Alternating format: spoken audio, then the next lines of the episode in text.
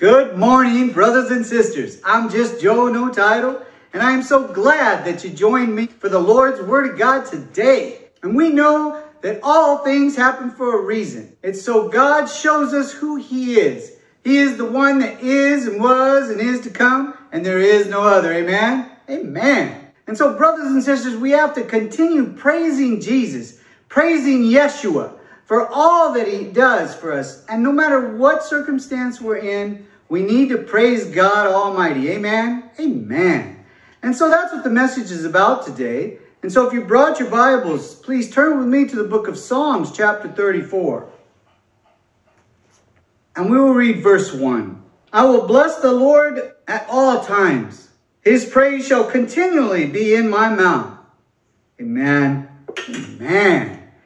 And we know that God loved David's heart.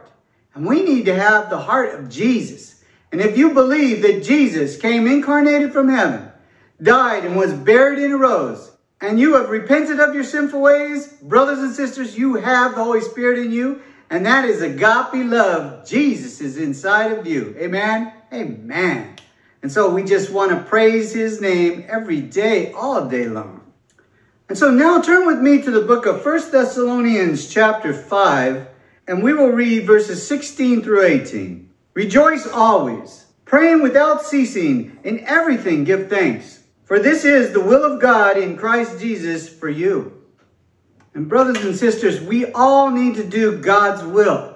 That was the mind of Jesus, to please God and do his will. And you cannot please God unless you do his will. And it is his will that we praise his name and thank him for all circumstances, everything that we go through, whether it be good or bad.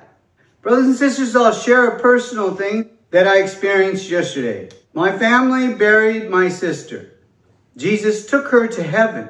But brothers and sisters, I am praising Jesus today that she is in heaven with our Lord and Savior, and I will see her again someday. Amen? Amen. And so that's an example of something that can be heart wrenching, can bring your spirit down, but we praise his name. Amen? Amen.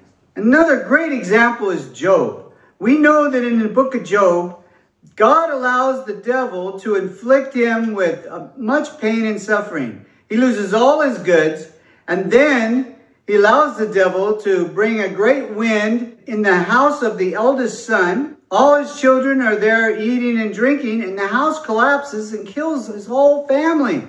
And the word of God says that Job arose, tore his robe, shaved his head, and fell down and worshiped God. And then he said the words, Naked I came from my mother's womb, and naked shall I return there. The Lord gave and the Lord has taken away. Blessed be the name of the Lord. Amen. Amen. And that's what we have to do. Praise Jesus no matter what we're going through, brothers and sisters. You see, brothers and sisters, we all must grow in Christ. Who God has drawn has grown from one grace to another. We must have tests to grow in Christ. But brothers and sisters, God gives grace to endure suffering. Praise Jesus. Amen. Amen. We must have a perfect heart towards God.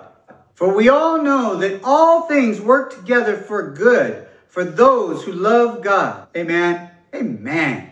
So, brothers and sisters, continue to carry that cross God has given you by taking Christ as your master, your teacher, your example. Believe his doctrine and obey him. And we will all be with our Lord and Savior someday for eternity. Amen? Amen.